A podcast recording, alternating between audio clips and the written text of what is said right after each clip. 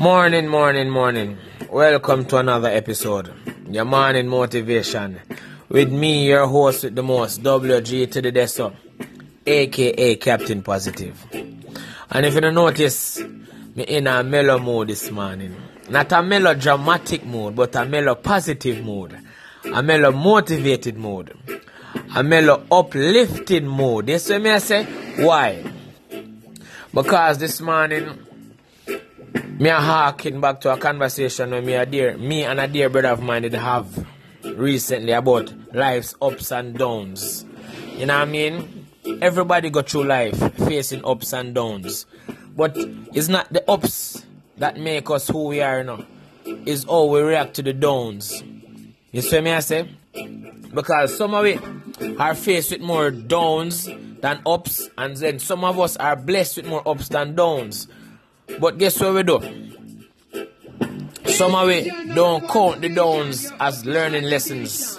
We count the downs as obstacles that keep us down. No, the downs should not define us, but the, the downs should help make us so that the ups are greater.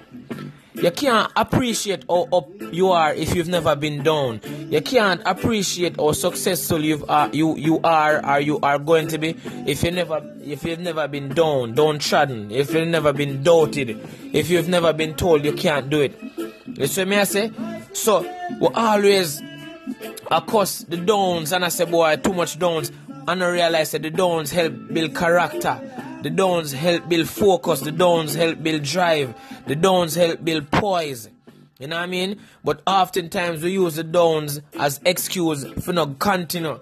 We use the downs as a reason of doubt.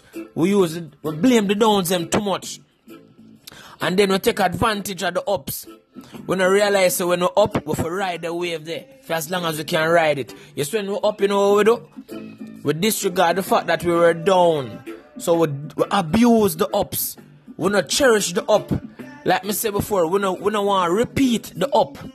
We just want to misuse and mistreat the up because guess what? When we get up, we feel like say the winds are always there to keep us up. And we realize the winds are temporary.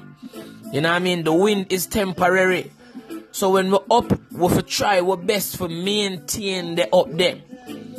You know what I mean? And when we are down, we not to stay down, we not to keep being down. We have to get up, brush yourself off, and do whatever it is that is necessary to get back up on our feet and go running again. You see me I say?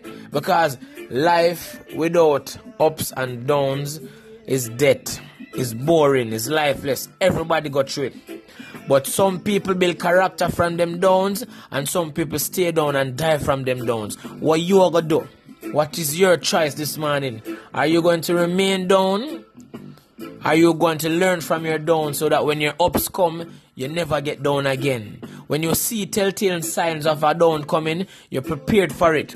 When you see downs around the corner, you're ready. So you skip over your downs and remain up. Don't use your down as a reason to stay down and as a reason to give up. It's too easy for you to do that. No, fight your downs, beat your downs, win over your downs, so that when your ups come, you can appreciate them more and you can ride the wave of up, up, up and away longer.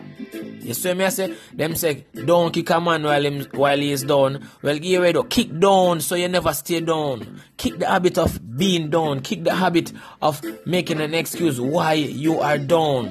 You know what I mean? So this morning, when you wake up, when you listen, just know say, down not permanent. Down is not permanent. It is only a test to build your character, to build your will, to build your drive, to build your focus. And when you find your character and you get up, stay up. Be up, live up, think up. WG just say have a productive and a hopeful day and make positivity the new disease.